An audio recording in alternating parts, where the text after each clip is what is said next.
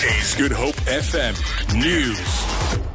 Mining company Harmony Gold says rescue efforts will continue at its Kusasalethu mine in Carletonville until five miners trapped underground are brought to the surface.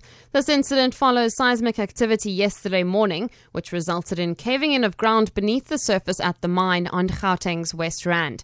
The mine spokesperson Lauren Fourie says all operations, other than those related to the rescue, have been suspended.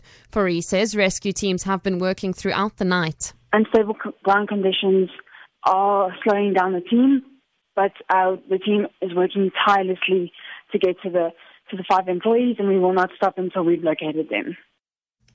Cape Town Mayor Patricia de Lille says she's concerned about a flare up of land invasions in Khayelitsha on the Cape Flats. She's called on community leaders to meet with the council representatives to resolve their issues peacefully. Speaking at the council meeting, de Lille also said some criminals in the area are targeting city officials. She says a car driven by an environmental health official was hijacked by three armed men last weekend and later recovered. Lille says criminals in Khayelitsha are also targeting clinics and stealing computers with confidential patient records.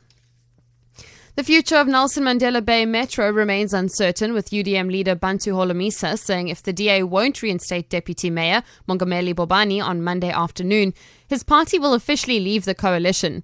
Bobani was removed on Thursday after a vote of no confidence in him. Holomisa had issued an ultimatum saying DA leader Mmusi Maimane should reinstate Bobani or risk losing the coalition.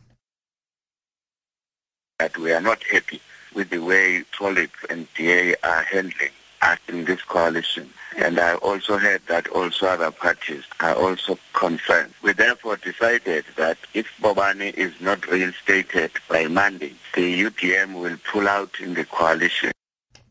Internationally, much of northern India remains on high alert after yesterday's widespread violence that left at least 30 people dead and more than 200 injured.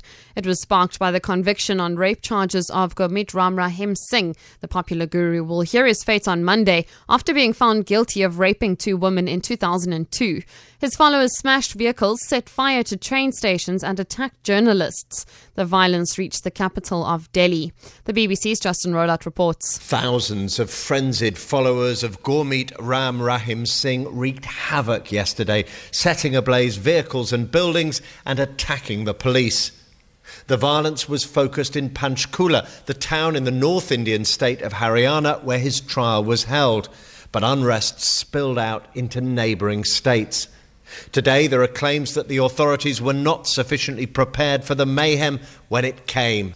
Sentencing of the so called Godman, who claims his followers number in the millions, has been deferred until Monday, and there are fears of further clashes. For Good Hope FM News, I'm Vicky McCullum.